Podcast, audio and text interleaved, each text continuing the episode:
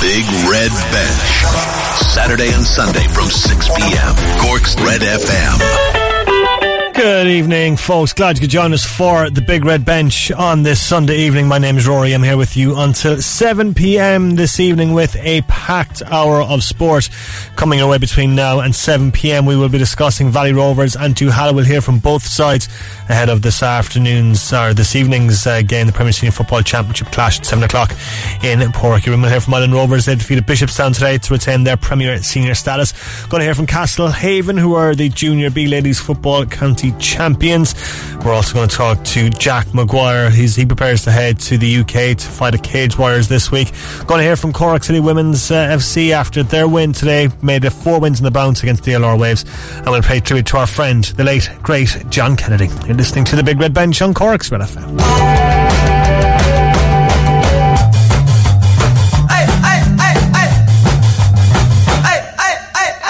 Here until 7 o'clock. If you would like to get in touch with us, text us at uh, 086 8104 106. You can uh, send us a WhatsApp on that number as well. You can tweet us as well at Big Red Bench is our Twitter. Right, getting you up to date on uh, everything that's happening today and big news in France, in Paris, the Tour de France approaching the finishing line. Ireland's Sam Bennett will win the green jersey. Peter Sagan chose not to participate in the intermediate sprint, so Bennett now has an advantage of 70 points. Regardless of the stage result, the Irishman is assured of winning the green jersey. That's provided he finishes within the time cut. Slovenia's uh, Tadej Pogacar become the first Slovenian to win the Tour and the youngest winner since 1904. In Gaelic games, the Premier Senior Football Championship quarter final of Valley Rovers and Duhallow goes ahead, uh, goes ahead today at Páirc Uí Rinn. That's getting underway at 7 o'clock. We'll hear from both sides in just a couple of minutes. St. Finbarr's and Newcestown was due to take place today at Páirc Uí Chaoimh. However, that game was postponed because of uh, Newcestown player waiting on COVID uh, results, COVID-19 test results, I should say. Um, so that game is being provisionally refixed for Tuesday evening, but uh, we await official confirmation on that from the Cork County Uh, of course, uh, Nemo Rangers and Ballincollig uh, postponed earlier on in the week as well because of uh, cases of Ballincollig. Uh, so two of the quarterfinals not taking place today, but one game is, and that is Valleys and Duhallow at 7pm. In the relegation, playoff Ilen Rovers retaining their Premier Senior status as they defeated Bishopstown today, 18 points to 1-5 the final score. In the Senior A Football Championship quarter-finals, Éire Óg defeating St. Michael's 3-12 to 4 points. Óg will now face O'Donovan Rossa in the semis. Mallow beating Bandon 2-16 to 2-10. Will face Fermoy in the last four. The uh, Camogie Intermediate Championship final taking place today. Enniskeane defeating Aghabullogue 1-16 to 2-8. In the Junior A final, Newtownshandrum defeating Tracton 3-17 to 1-6. In football, Son Heung-min scoring four goals today for Tottenham as they were impressive in the second half against Southampton. Richard Newman. Full time Southampton 2, Tottenham Hotspur 5. A lethal combination of Son Heung-min and Harry Kane has earned Jose Mourinho's side their first Premier League win of the season. Son scoring the first four goals, all of them assisted by Kane before the England captain got himself on the score sheet late in the match. Despite all that, Southampton were a better team in the first half and took the lead through Danny Ings, but after conceding to Son's first goal in first half stoppage time, worrying for their fans, they completely fell apart. Ings did score a late penalty for Southampton, but all too late to have an impact. It's finished Southampton 2, Tottenham 5.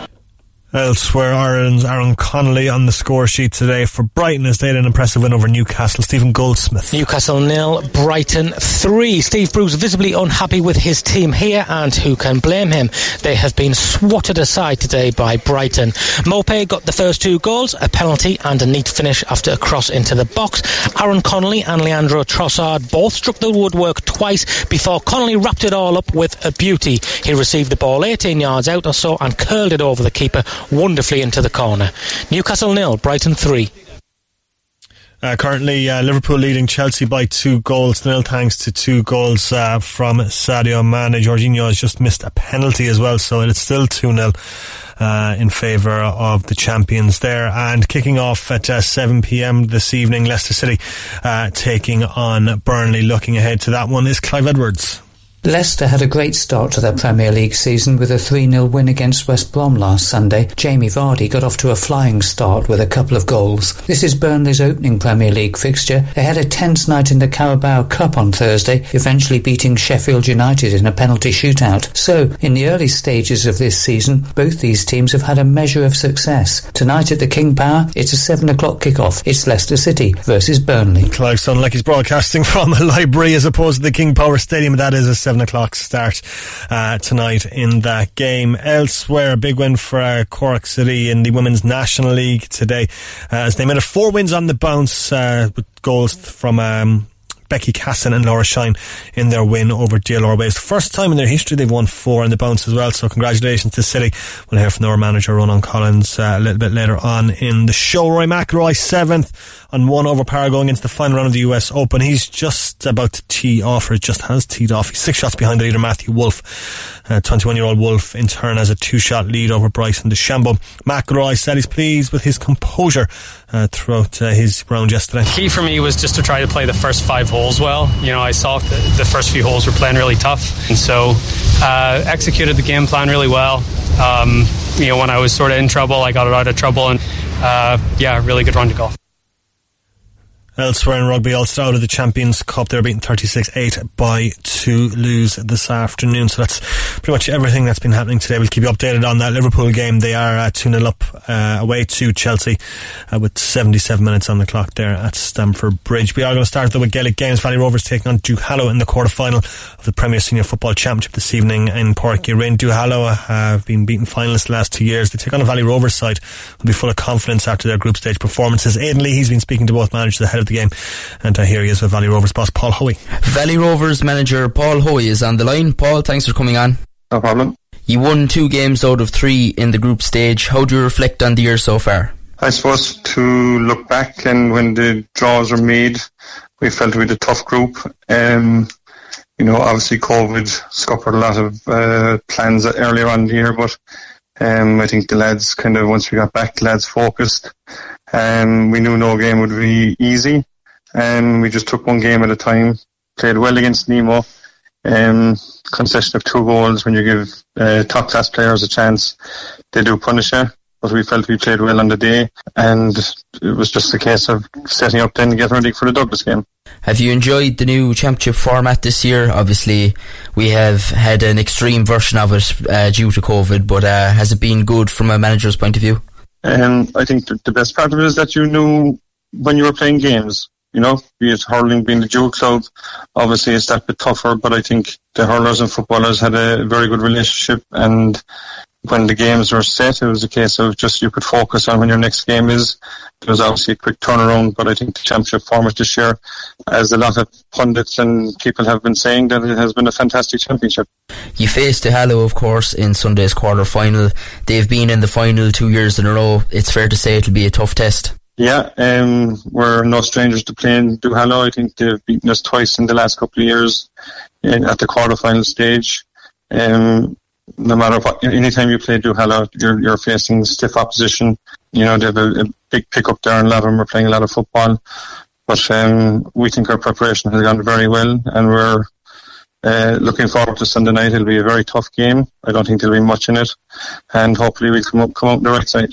Paul, thanks for joining us and best of luck. No problem. Thanks very much. It's Paul Hoey there of Valley Rover speaking ahead of tonight's game with Duhallow going to hear from uh, Duhallow boss Padraig Kearns. I'm joined by Duhallow senior football manager Padraig Kearns. Thanks for taking the call. You're welcome. You got a bye into the divisional final against UCC, but I think it's fair to say you made up for the last game time and you came out on top after extra time and one of the craziest scorelines I've seen in senior football. Yeah, it was a cracker of a game. It was up and down and intent. Um, from a, good game for if supporters were able to go to it. But um, looking back on it, conceding six goals is madness, but we'll just, just rectify that. I've spoken to a few managers of divisional teams this year, and it's clear that with all the games on in such a short time frame, the players have a very heavy workload between playing with their own clubs and the division. How have you managed that player welfare side of things? Well, yeah, we didn't, we didn't much, we didn't much training sessions this year because of what was going on, of course. But um, we just monitor them in their, own club matches um, with three or four training sessions And um, once we got into the UCC game, that brought us on and started off here again for us. Of course, you're no strangers to reaching the latter stages of the championship, beaten in the final the last two years. How big a factor will that experience be against Valley Rovers, who are yet to really make their mark at senior level? Yeah, Valley Rovers coming on. Um, they stayed up in the hurling, so that'll be a big boost to them and for the club and themselves and a lot of six or seven of them are playing hurling and football. I don't know if look, it's all about the next game against Valley Rovers, not about county finals or nothing. You take one game at a time and try and, and get over Valley Rovers, which, is, which will be a big ask. Um, in 2018, we won by three points. In 2017, we beat them by a goal over McCroom Lake goal. So Valley Rovers aren't bad. They're a good team. Feaker Lynch, Crowley, Kevin Kente, Chris O'Leary and a few more like that. They're very good setup down there. Well, best of luck on Sunday, Padraig, and thanks for speaking with us. Thank you. That's Padraig Kearns there of Duhallow. Yeah, 7 o'clock the start time for that one in that clash uh, with Valley Rovers. Uh, Sam Bennett uh, he has won the green jersey at the Tour de France and he's won it in style as well. He's uh, crossed the line first in the Champs Elysees the final stage of um, the uh, Tour de France. So congratulations uh, to Sam Bennett. Uh, massive celebrations in Carrick-on-Suir tonight, I'd imagine. But a fantastic performance and uh, really, really, really good stuff from him over the last couple of weeks. We'll hopefully hear from him um, before the end of the show. Now, Ilen Rovers retaining their Premier Senior status today as they defeated Bishopstown 18 points to 1-5. Ger McCarthy was there. He spoke to Captain Sean O'Donovan. Sean O'Donovan's superb performance today from Ilen Rovers, all around great scores, including some from yourself. But how important was it just to get the win? Yeah, massive altogether. I suppose we are probably going back to basics really after the Castlehaven game. You know, they they showed where you have to get to to be at that top top level, and uh, I was just kind of strip it back, look at it from from a point of view, and just do the basics well coming into today. Thankfully, we did the basics well. We executed, and we got a lot of scores. Which coming into this, we probably were struggling for scores big time, but thankfully they came off today. Was it a confidence thing today once you got those early scores? You seem to be humming again, especially up front. Yeah, I think think that was massive. Like getting off to a quick start was always going to be going to be key for us. Like you know, as as you said, kind of we didn't really perform well as a unit up front against either Castlehaven, Newcestown, or Ross. But um, yeah, just getting those early scores, and Peter Driscoll got a vital one there when we were well on top to put us three points clear. And we kind of pushed on from then. Then we, there was no looking back. But uh, great team performance altogether. I thought our full back line was outstanding, as they have been all year. To be fair to young Paddy Driscoll, Paddy Minahan, and Daniel, have probably been our most consistent players, and they showed it today. They were outstanding. I thought.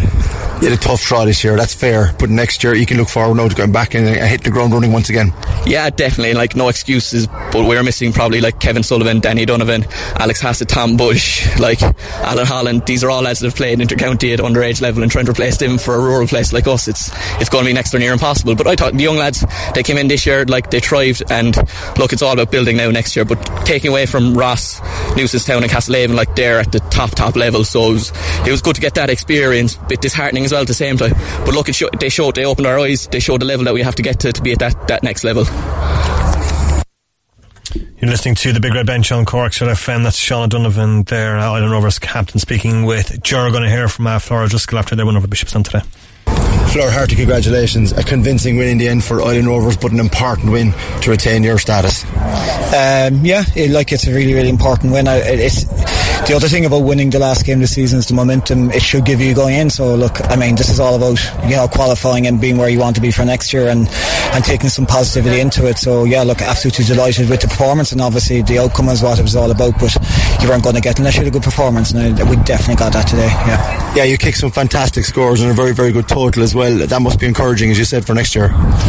Yeah, it, we we did struggle a little bit getting scores, and I suppose we were in the back foot uh, in our group games. That was going to happen, but we had a couple of weeks where you know we really want to get back to basics. Number one and number two, we just want to change around our forward line a little bit, just to try and get a bit more attacking impetus and create more chances. And look, we weren't perfect. We should, probably should have kicked more scores, but the way we opened them up was really really encouraging and shows like you know we've we've some really really good players if we if we get things right. And you know we got things right today, and, and it showed some lads were, were outstanding to be to be fair. How important for the future of Ilen Rovers, certainly all the young players that you have coming through at 2021 22 to be playing at the highest possible standard? Look, it's always, I mean, no matter what age or whatever you are, you, you have to strive to be at the highest level and being as more as competitive as you can be. So obviously, it's fantastic that we're up there. It's really, really important, but it only means something if we can go up there and compete as well. Like, I mean, we didn't compete as well as we should have done this year. So look, there's a big chance for us next year to go up and co- uh, compete much better. And we've a lot of work to do to be more competitive, but, you know, we, we have to put it in and hopefully we can. That's Flora skill there of Ilen Rovers after their win over uh, Bishopstown today to retain their Premier Senior status, 18 points uh, to 1-5. The final score still 2-0 to Liverpool in that uh, game with Chelsea at Stamford Bridge. About five minutes left to go in that game there. And Sam Bennett has won the final stage of the Tour de France today to, to win the green jersey in style. Uh, not a bad way to clinch it on the Champs-Elysees today. So congratulations indeed uh, to Sam Bennett. Absolutely fantastic, fantastic fantastic stuff. All right, going to talk ladies football. Castlehaven, the Junior B champions. They defeated O'Donovan Rossa 5-11 to 3-8. Jeremy McCarthy there, he spoke to Siobhan Courtney and Alice O'Driscoll. Siobhan Courtney, first of all, hearty congratulations as captain of the county winning Castlehaven team. It's been a fruitful few weeks for you between West Cork and Castlehaven, but you really had Skib put it up to today. They did. Um, it was a really hard fought game. You know, we really had to dig deep. Um, you know, we felt ourselves that we weren't really performing in the first half and that there was more in us. And, uh, you know, we regrouped at half time and uh, I think we really upped our game by that little bit extra. And, uh, you know, we pushed on from then on and, you know, there was just enough in us to beat to beat Skib to win today. Real team effort to win today. Yourself and your midfield partner next year had a lot of work to do, but your defence were very important in that second half. They were, they were. Um, you know, um, we we needed everyone to get back at all times. You know, Skib were Skib were very attacking team and they attack quickly, and uh, so we really did have to um, get everyone back and kind of, you know, crowd out the defence. Um, but you know, everyone really dug deep and did what they needed to. Alice, I know the injury you had, you're out for such a long time, this must feel extra special. Absolutely. Do you know, it's great to put back on the jersey after a long time out. Um, standing on the sideline last year was hard and, you know, I think that's what made me kind of drive on all winter working on my injury and getting back to a county final and getting back on the winning side of a county final this year.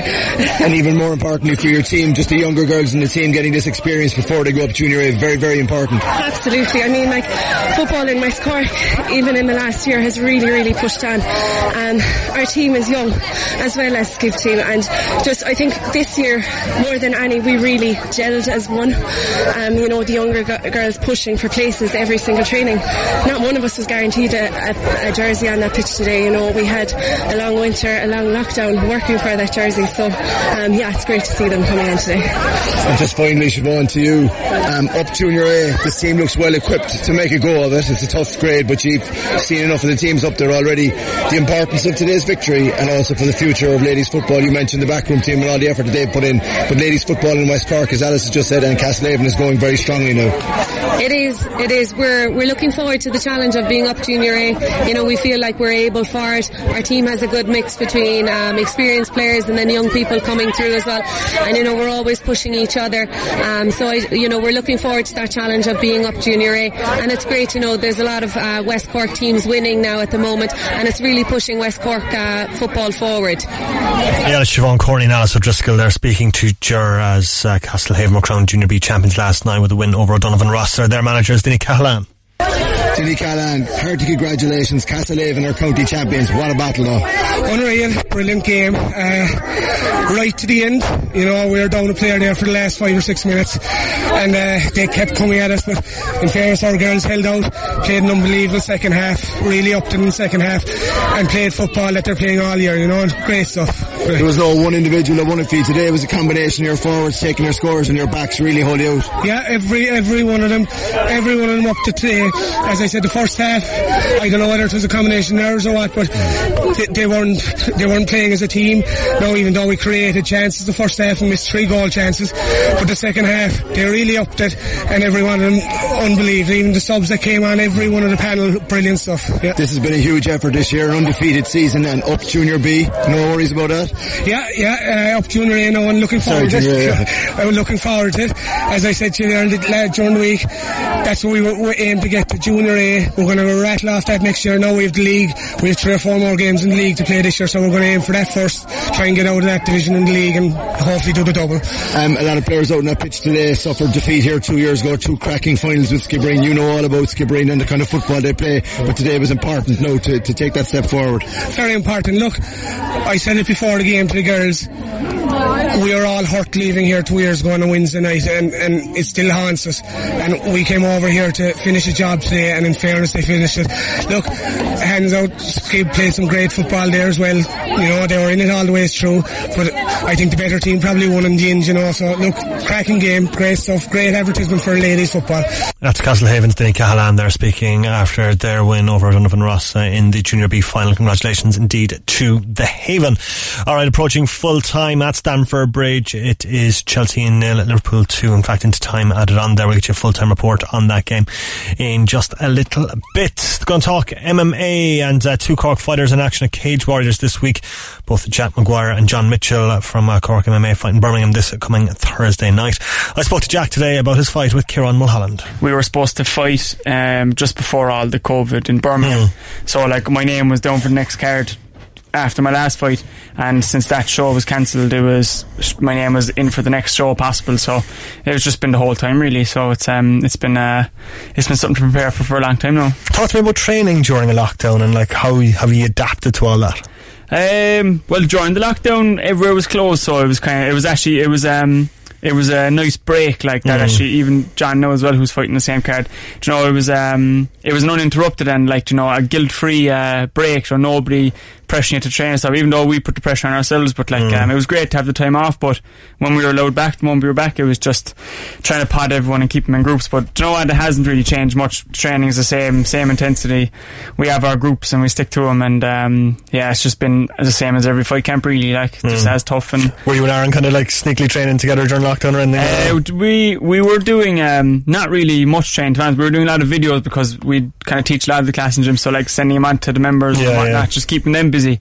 But um, we spend we spend every day of the year training with each other and coaching. That it was Mm. just a break. It was nice to actually relax. You know, I know a lot of members were. Training and stuff. Myself and Aaron took a well-earned break, I think. And More mental break than anything, I'd imagine, It- that's it. That's it exactly. Because like our bodies be well used to it, but just for our heads, like it was just nice to take the break off. It was like a we got an extra Christmas. you know, like we have our two weeks at Christmas, but we we got another longer Christmas in the middle of the whole year. So Mm. it was good. It was great. But um, as I said, it was always great to get back training, and so I'm looking forward now to keeping it going. Was it hard to switch back on though? No, no, um, it wasn't. It was uh, it was very good. It was very. We were very quick to switch back on because we knew that the moment the fights were able to go ahead, we had we were switched on. So it was, um, and it, it just went on long enough that we were able to. We were almost looking forward to it. You know, Mhm. we were excited to get back to training. So not that hard to get back into it at all. So when was this fight announced then? Jesus, this fight was announced. Um, Was it announced during lockdown, like, or was it? It was announced during lockdown, I'd say. Yeah, Yeah. yeah. It's been it's been going on a while now. I think just uh, Mm. even just thinking back, just I'd say, I'd say even at the start of lockdown, they kind of had September, October, Yeah, ahead, so they were announcing it, but they were like waiting to be announced. But we knew around this time of the year we'd be going again, so Mm. it's been on the back of our minds a while. Cage Warriors had confirmed they were coming back to Cork this summer, so it must have been kind of frustrating not to be able to fight up in Neptune Stadium again. Um, yes and no. Like Neptune's always class to fight in. Yeah, like you know, the, even just it's just a small hall that turns into this amphitheater. Like you know, but it's just it's brilliant. Like, but um, but yeah, it's just kind of you. Cause sometimes you have to just deal with what's in front of you. Like you know, it's sad they're not coming back, but look, we'll have to just go across the water and keep going again. Is this their first card back, is it? This is their. F- I'm not uh, sure about that. I'll double check that. Yeah, you're the same as me now. Like I kind of don't tune into it much unless I'm involved. Like you know, yeah, unless there's people I know involved. Yes, yeah, I'm yeah, not yeah. taking too much notice. I, I'm pretty sure it could be their first one back. Yeah, yeah. yeah, so it's a big one as well. Heading over to the UK now this week. Um, The three fight cards, yeah, and the same. uh, yeah, it's, the other, yeah. it sounds like a, a great night ahead. I mean, like Kieran Mulholland, I mean, like his name has been out there while he's been around a while. What, what do you know about him? Have you seen him fight before? Uh, I've seen him fight before. I've been involved in the circuit all throughout the same time. He's been fighting and fought many of the same nights as him. Hmm. Um, even with the IMMAFs travelling around the world, he's been on representing the Nor- Northern Irish team. And uh, just you, you just get to know them from the circuit, really. Like so, I've spent many a day over in a foreign country in a hotel lobby, just chatting away to him. Hmm. Like, but lovely guy. But he's comes to fight, comes to. He comes to go like he's tough out and he's well rounded everywhere, so it's um it's a good fight. I'm looking forward to it. And who's heading over? Do you know? Is it, like John's obviously fighting as well. So is Aaron heading over to yeah, so John's you? fighting, so Aaron's coming over, and then we have um, Barry O'Callaghan, our Mm. manager, who's coming over as well, and uh, Stephen, a guy, guy in the gym. So we'll have the five of us going over. So Big Cork contingent, so. Mm, as as big as we can get over in yeah. Uh, speaking of Neptune Stadium and your last fight there, um, didn't go to plan obviously against No, Matty Akpan. no, it didn't go to plan, but sure, like with uh, sort of when you're always fighting and always competing, like it Mm. was. Um, you're going to have to lose eventually. Like I know the very rare person will keep going with me, but like I'm always fighting, I'm always going, and I'm always trying to show up. But that was just one of those days where nothing went to cards. I remember watching the fight, and I can remember the frustration on your face. You It, it like, wasn't. It wasn't "What can I do?" frustration. It just. Do you know what? It was just. Um. It was probably pure exhaustion. It was just whatever happened that night. Just things crashed. You know. Yeah. And um. Like an adrenaline dump, like or St- yeah, something like that, you know. But it was just, you know, everything. Just even the preparation probably wasn't the same. And um. But like, you know, was that it- the pressure of performing in Cork? no, not really. I'm never under. I'm never under pressure of competing. I love competing. You know, I'm, I'm not even nervous. Wasn't even nervous the whole thing. Same as always. You know, but it was just the moment I get in there, just you know, it clicked. Yeah. Not in the right way. It clicked as like, oh look, oh Jesus, is um, it's not going Mhm. how I wanted it to go. You know, but it was just couldn't mentally wasn't there. But um, but sure that happens as well. It just so happened it was my pro debut and the biggest stage I fought on in front of all my friends and family. do You know, Yeah. so like, uh, look, sure, yeah, that happens, and um, it would have been nice to have got to him, but I didn't. So it's. Um, Did you have a tough time one. bouncing back after that, or was it just something? Nah, just like I mean, Jesus, it's uh, you win or you lose. Like it's Yeah. um, like it's 50-50 when you go in at the same time. You know, like so, there's no point being too worried about it. It's what's done is done. Like I can dwell on it. Like the only thing is I could change. I did change for this. You know, I I've, I wasn't like I was uh, working full time for that last fight, and I, I didn't do any strength and conditioning because I was fighting at featherweight, so I was a weight above that I should be fighting at. But I was like, look, it'll be fine. Like, you know, I'm, I'm, I'm fighting loads. I have enough experience, but like, that might have factored into it. But I mean, in terms of like another day, it would have been a different fight, but it just didn't happen that day. So I changed everything I could for this now and take it more seriously and, and whatnot. So I'm looking forward to get in there again. And if a result doesn't go away or it does, it's the same thing. On to the next one, you know. And it's a bantamweight as well, isn't it? Is So you're more comfortable now. Oh, I'm like bantam, like featherweight. For me, the last fight was like I didn't do any weight cut. Everyone Mm. around me was dehydrated, exhausted, starving. I've seen fighters and. Yeah, they're just in such good. bad weight, and I just strolled up, and I was a kg underweight, and that was probably me eating too much, you know.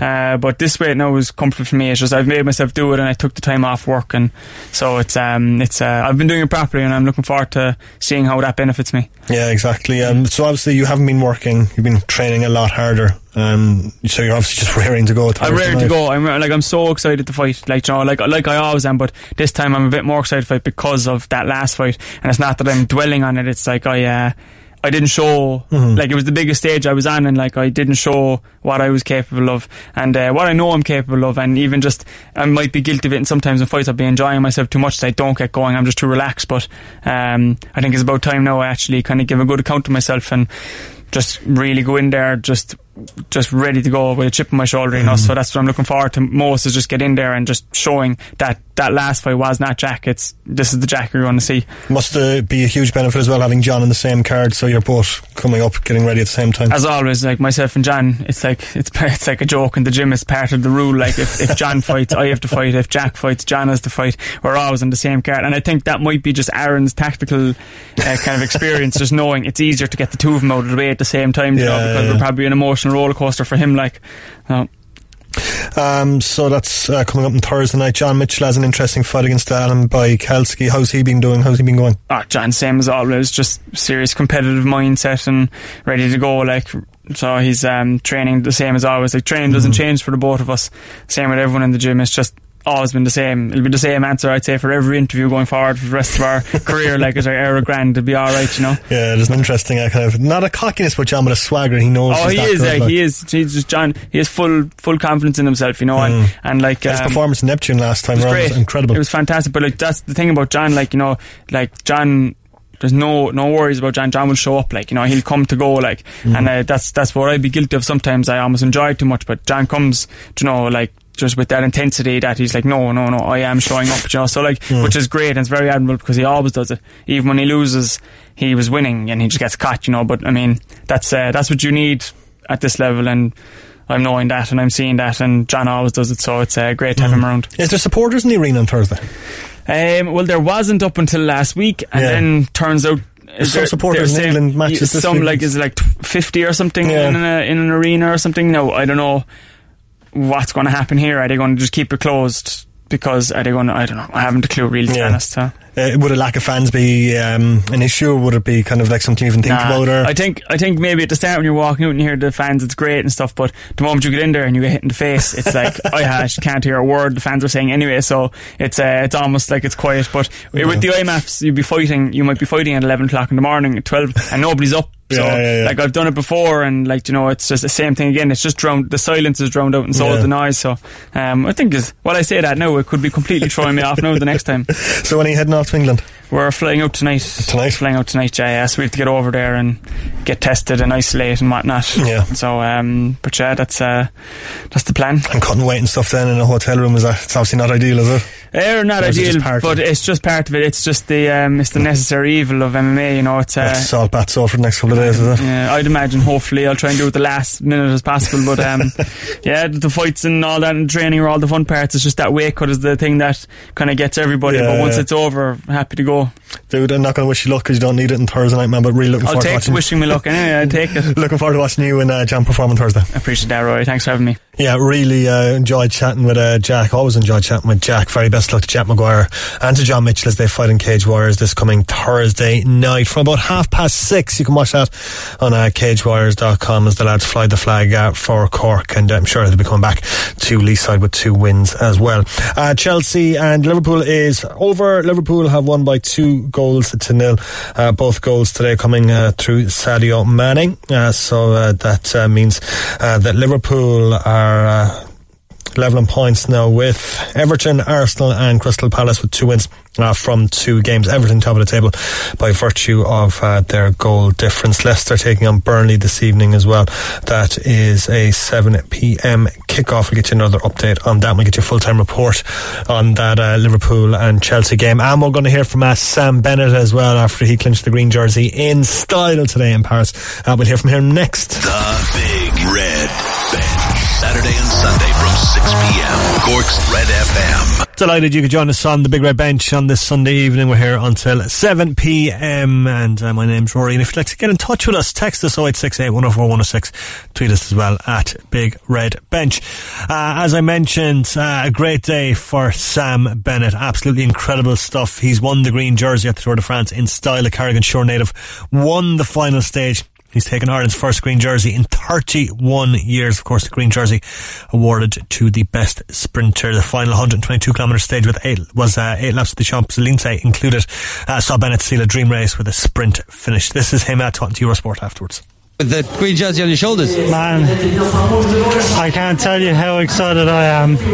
Like, green jersey, the Champs Elysees World Championships of Sprinting. I never thought I'd ever be able to win this stage, and to do it in green is so special. And to do it with my dream team, to go on a quick step, the way the boys rode all day, they're fantastic.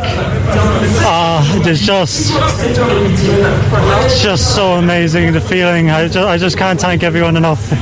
Because honestly, you, you, you, you have been under pressure for quite a few days with the time cards, the battle with Peter. This is like. Yeah, oh man, all the suffering through the mountains, so worth it now. All the years coming, trying to come up, trying to make it. I tell you, it took me so long to get here. Uh, I'm sorry if I'm coming across too arrogant or anything, but I'm just going to enjoy every moment of it. Can you take us through that uh, that sprint, that special sprint? You know, we were we were riding on the front coming in, and uh, I was feeling the legs a bit. I was like, oh, I'm after messing this up a bit. You know, I'm after using up too much of my legs. And uh, Dries came up. He said, "You want to go back with Michael? It's a little bit easier in the in the bunch." And I was a little bit nervous because the last time I was in Champs Elysees, I think uh, somebody came down in the back straight and broke their collarbone, and uh, so I was nervous about riding in the bunch because really fast. It doesn't seem like it on TV, but it's it's fast downhill, and uh, been nervous, but we went back and. Uh, I thought I had one lap to go, but then they said oh, on the radio two laps to go. I was like, oh, okay, I have time to recover. And uh, yeah, then the boys, we waited, waited, waited. The boys controlled the race, came in under the tunnel first, and then I was thinking, oh, we're too early, too early, and uh, and then Trek were trying to push up, push up, and uh, we were kind of holding, holding, and then into the last corner. Morkov started to open up. We had each side covered, and I let Trek come up, and because uh, I felt from the lap before that it was a bit of a headwind, so I let them go first, and uh, and then I waited, and then then I then I, I opened up when uh, when uh, Stuyven, I think was, came off the front uh, for um, uh, Pedersen. Uh, I had a bike length to run at his wheel, so I ran at that and came on the other side where it was smooth, and uh, I thought there was going to be somebody come past me, but uh, oh, I can't believe I got it. it's going to be madness in Ireland. Oh, I, oh, I don't know. I don't know. yeah, absolutely fantastic stuff there. Madness in Ireland, indeed. That's uh, Sam Bennett after winning the green jersey today at the Tour de France for the best sprinter in the race, and of course doing it in style, winning on the Champs Elysees. If you're going to win it, just win it in style like that. That was absolutely sensational stuff from Sam Bennett. Carrick-on-Suir will be absolutely uh, rocking tonight. All socially distanced, of course, and of course, uh, Waterford and Tipperary both be claiming him. Uh, but absolutely fantastic stuff indeed uh, from Sam Bennett, and uh, great to see. Um, I suppose um, Sam do so well and uh, and finish so strongly today, as you heard in that interview. There, he was exhausted by the end of it, but he got through it, and it was absolutely sensational stuff. So, congratulations indeed to Sam. It's all over at uh, Stamford Bridge. Uh, Joe Rawson was there.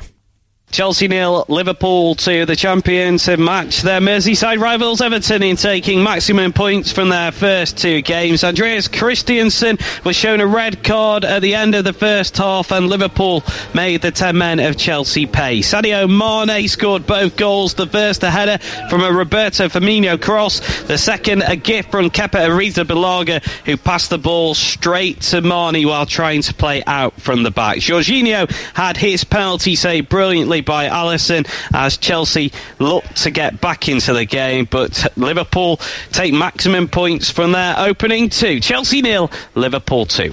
Yeah, good win there for Liverpool. Two wins from two for the defending champions. Leicester and Burnley gets underway in just about uh, 20 minutes' time there or thereabouts. Clive Edwards has the team news from that one. Leicester City field an unchanged side from the one that beat West Bromwich Albion a week ago in their first Premier League game of this season.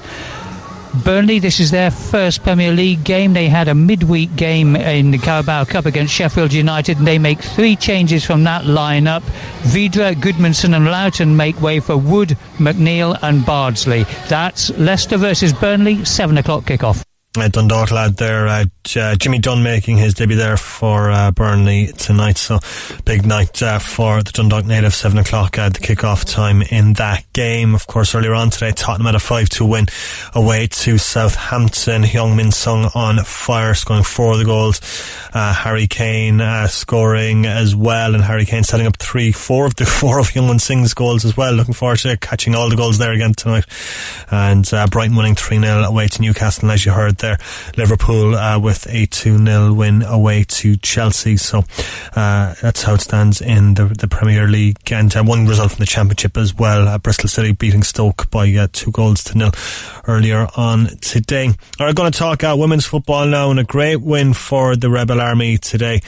Uh, fantastic win indeed for them as they defeated DLR Waves by two goals to one in Bishopstown. The Rebel Army certainly in a flying form at the moment.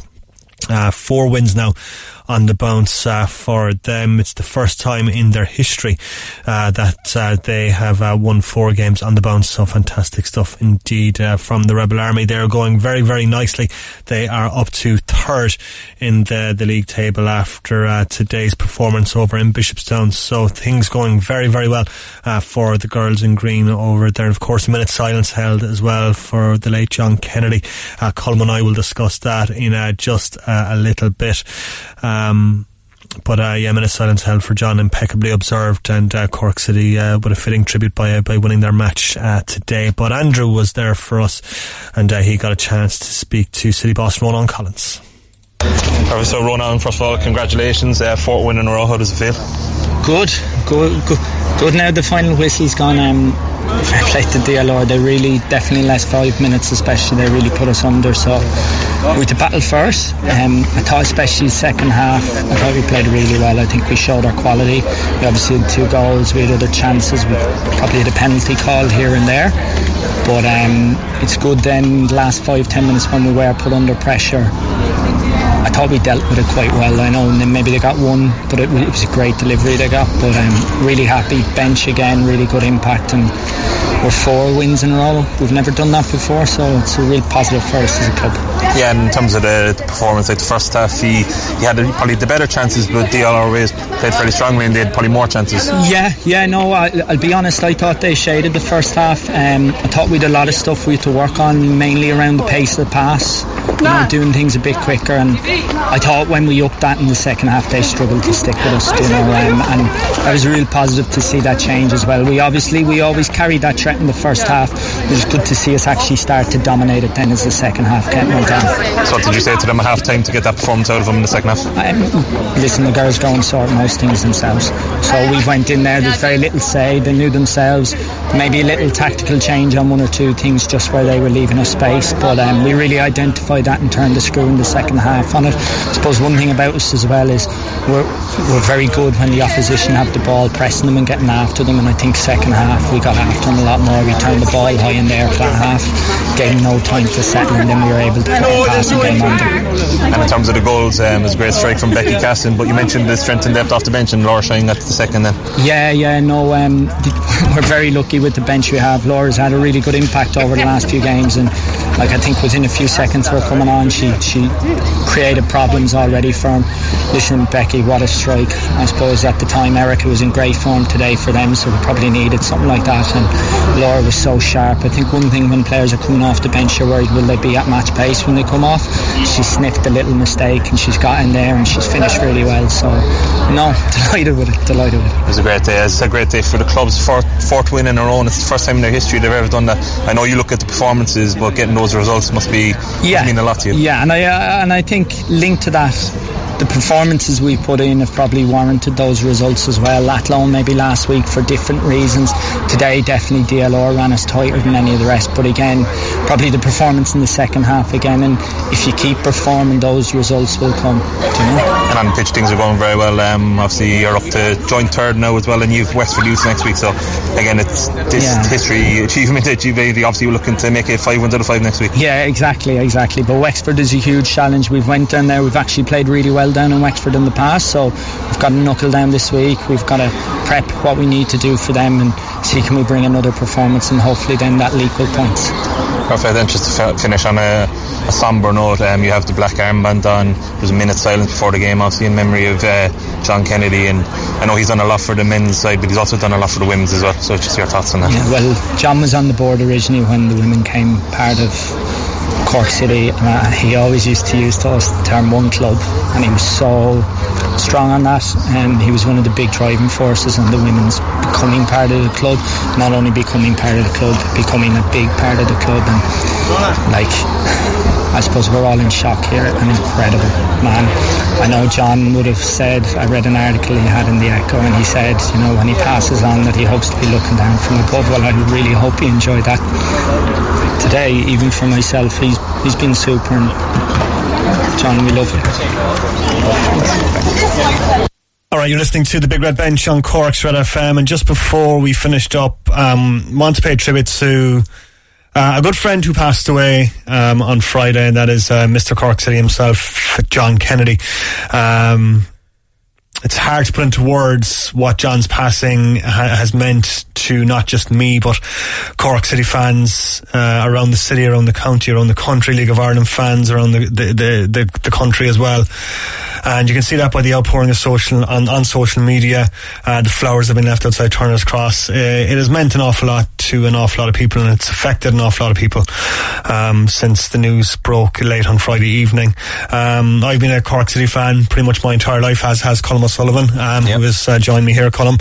Um, I'd imagine um, like me, you're finding it hard to, to mm. process what has happened, and I suppose just how big of an impact John had on on the not just the club, but the I suppose the city as a whole. The city as a whole, because he did lots of work outside of Cork City FC as well for, for young people around Cork, and I suppose you or like me would know from going to Turner's Cross as a child. John was even around then yeah. um, in the early days, and Noel Feeney would have been around then as well, who sadly passed on a couple of years ago too. But John would have always been around, and then as years went by, he got more and more involved. He set up the family enclosure, which I'm going to be chatting to Declan Carey about in a few minutes, the Cork City chairman. But I mean, the family enclosure was a huge thing. It really got the kids involved. Yep. It gave them a purpose and a bit of enjoyment to go to the cross. I mean, in our days going as kids, we liked it, but I mean, there wasn't anything there for kids and families, really, was there? there was the shed, basically. you went into the shed, and that was the family yeah. enclosure. But um, John was a giant of a man, and he was a friendly face and yeah, he always had a, kind of a smiley head in him as well, didn't he? he? We never shook hands. John just used to give me a bear hug every time he saw me. He was always pre COVID, obviously. pre COVID, obviously, but he was always like one of the first people I'd see when I'd walk into the cross, and he'd come up and he'd give me a massive hug. But before before the hug would be finished, he'd be looking for a favour of some sort. He'd want something plugged or he needs something doing. And you'd always do it for John because when the time came, John would sort you out. John would always like I tweeted, I tweeted something similar the other night, um, and, and you'd know because you often sit next to me up in the PA box roar. Uh, I do the announcing in Turner's Cross, and John would be up at every game reminding you to plug his next supporters bus. Make sure you announce it. And sometimes, you know, there's so much going on, you forget. And he'd be back up and he was like, What are you doing? Will you announce the bloody thing? Sometimes he wouldn't even say a word. He'd just give you a look to say, You never plugged that for yeah, me. And you know, and you know what yeah. you're supposed to do. Um, I'm going to play a little clip of John Roar that uh, I found online, and I shared this video on social media yesterday as well. Um, I was at the the cup final a couple of years ago, uh, two years ago in 2018, the last time Cork City were in the cup final, and they were beaten by Dundalk on that occasion. Mm-hmm. But it was Cork City's fourth cup final in a row, being up in Dublin, and all the supporters gathered outside the Lansdowne Hotel as they had done all the previous years. And John was there in the thick of it, so I was chatting to John and to Moses and to a couple of other Cork City fans. But uh, here's just what John had to say, and he brought eight buses up from Cork that day. it's a great achievement to be here four years in a row. Um, I'm hoping we can do it, but it's not going to be easy. But come on, the Rebel Army. Absolutely, and great support up here again this year, John. Huge support. I had uh, eight buses on the road this morning, so 550 people. That's a lot of people to be, have responsibility for. Uh, it's good, but you know, we, are doing it every week, do away matches. You just multiply it, like, so it's going great. Yeah. Great stuff, fantastic. Absolutely, yeah, I think it's a great occasion, great, great team, great management, fantastic fans. Just look around, it's just huge, huge. Yeah, so strange kind of even hearing his mm. voice there. Um, but I mean, he said he brought eight buses up. Uh, that's a few hundred supporters up, uh, all, all, under his responsibility to get them to Dublin and get them to the game. And he was doing that week, week, week in, week out, really getting supporters to matches around the country and just helping people get to games. I suppose that was John. That was his passion for the club, and that passion then rubbed off on the next generation of fans. Think about, think of the amount of people who are Cork City fans because of the family enclosure and because of John Kennedy. They would have started uh, with John going there with their, their, their school, their youth group, their, their football club, would have fallen in love with the atmosphere that was created um, in the family enclosure uh, and then progressed on to become lifelong Cork City fans. Imagine the amount of Cork City fans that John has created over the years. It's amazing the amount of fans who might not have gone to matches if it wasn't for John bringing them into the family enclosure, into the Cork City family. And I discussed that with Cork City chairman Declan Carey. Um, and I started off just by chatting to Declan about how terribly sad a weekend it was. Yeah, absolutely, Colm. Look, uh, everyone is still kind of getting to grips with it uh, since you know kind of the, the, unfortunate news broke on Friday. Um, look, first of all, just our deepest condolences to, to John's family. You know, he has a wife and, and two kids, and that's kind of the most important thing to think about right now. Um, while you know John is a, an enormous loss to the football club. Look, he's a uh, you know, irreplaceable loss to his, his own family. Like, so we, you know, we just want to think about them now at this extremely difficult time for them. Absolutely, but I mean, everyone at the club, there was a, such an outpouring of, I suppose, affection and sadness on Friday night on Twitter and yesterday right across social media and in, in, the mainstream media as well. People just saying what a club legend he was and kind of reflecting on all the work he did for the club as a volunteer over the years. And he did so many different things in so many capacities, didn't he? Yeah, like there's there's not enough word to describe the the influence John had all over the club. You know, since you know, ever since I've been going to games, I remember John just from the guy that led the the family enclosure and you know made arrangements for kids to go to games, and you know it's you couldn't count now how many uh, kids who have grown up to become lifelong City fans that that are there because of John. You know, since their their own parents probably brought them to the family enclosure and they had such a great time and John was you know a huge part of that and he you know then went on to become a, a board member of the club when FORAS took over there after um after 2010 and you know had six years on the board even after he stepped down from the board he still you know, did Trojan work um, in a voluntary capacity. Still, you know, always gave so much to the club, and um, you know, just uh, an, an, an, enormous contribution. Um, you know, even more recently, the Liam Miller 5K that he helped set up, um, raising funds for Marymount and um, the Cork City Academy and women's teams, you know, which which have become a bigger part of the club lately. You know, I would pop out to the occasional uh, underage games and women's games, and John was just always there. You know, a, a stalwart of the club and a real clubman that you know, the, the results on the pitch weren't really too important to John. I'm sure they made his days even better, but, you know, as long as he was contributing in some way and making the day more enjoyable for everyone else, that was the, the main, the main thing about John that I, that I got, you know. Absolutely. And you mentioned about the family enclosure deck. I mean, that was a huge thing, really. I mean, over the years, so many kids got involved with the club, came along maybe as part of a group to a game first, or maybe with their parents to a game, wouldn't have had a huge interest, maybe had an interest in, in English football and didn't have much interest in Cork City. And John brought them along to the family enclosure. And up there, there was always like a great atmosphere for the kids and always a lot of fun. And similarly with the buses he used to run to away matches, bringing kids up to matches in Dublin, up to cup finals and so on as well. I yeah. mean, it got so many involved over the years who might never have gone near the club otherwise, didn't it? Yeah, like he, I think even last year's cup final, he brought ten buses. And, That's right. You yeah, know, yeah. organised different people to run each bus, and you know he used some of the monies raised from those buses as well then to buy flags and you know make other donations to different charities, and just you know there, there, there's just not there's not enough words you can say about uh, the contribution he's made to the club. You know, we've had, we've lost some absolutely great people um, that have, you know, done great work for the club down the years, like Noel Feeney, you know, the late great Pat Shine. Yeah. And you know it's it's just so sad now to you know say that that John now is you know with with, with those those um those great club people down the years. And you know we'll do our absolute best um myself the rest of the board the club staff the rest of the volunteers we'll do our absolute utmost to make sure that John's legacy is carried on and, and absolutely never forgotten. You know we'll we'll do whatever we can to support John's family, and we'll we'll make sure that we you know do a number of remembrance um, activities over the, the coming weeks, months, and, and years to come to make sure that John is absolutely never forgotten, and so he sh- never should be. I suppose it's difficult in the current circumstances. You mentioned club stalwarts passing away like Pat Shine and Noel Feeney over the years, and they all got big send offs. We can't really have a big send off for John now in terms of, of the funeral with funeral restrictions with COVID, and also in terms of even Deck in a couple of weeks' time at the next home game in Turner's Cross. There won't be a big crowd there, and it's a pity because a man like John deserves a big send off. Oh, geez, yeah, there should be thousands upon thousands uh, packed out at Turner's Cross to pay tribute to this man. Absolutely, you know. Um, and look, uh, we have we're trying to do everything we can at the moment. You know, we've got an online book of condolences mm. where you know anyone can go on the Cork City website now and leave a message for John, um, uh, John's family, and you know we'll we'll compile that and present it to John's family as well.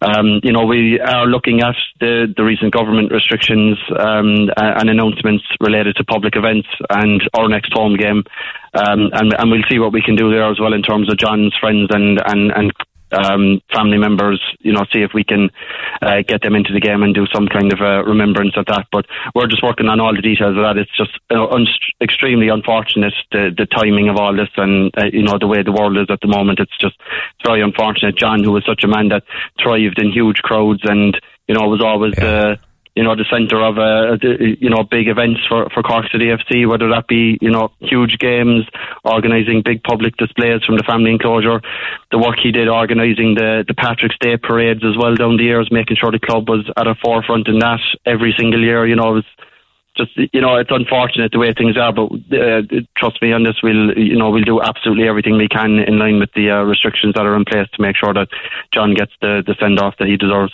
No doubt about it. Um, I saw a nice suggestion from a few people on Twitter on Friday night. The family enclosure to name it after John Kennedy. Is that something you'd be looking at, Dick?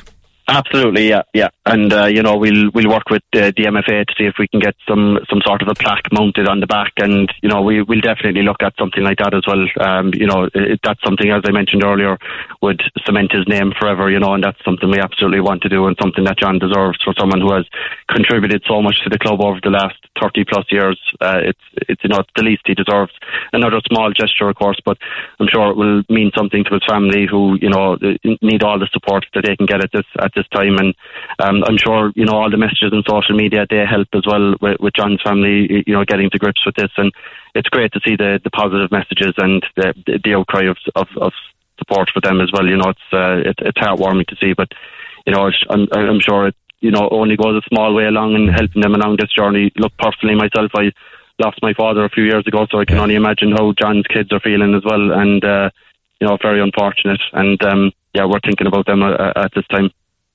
Yeah, really unfortunate and, really sad and really tragic um, weekend for Cork City and everyone involved with the club. Listen, Declan, thanks a million for chatting to us and we'll chat to you soon, all right?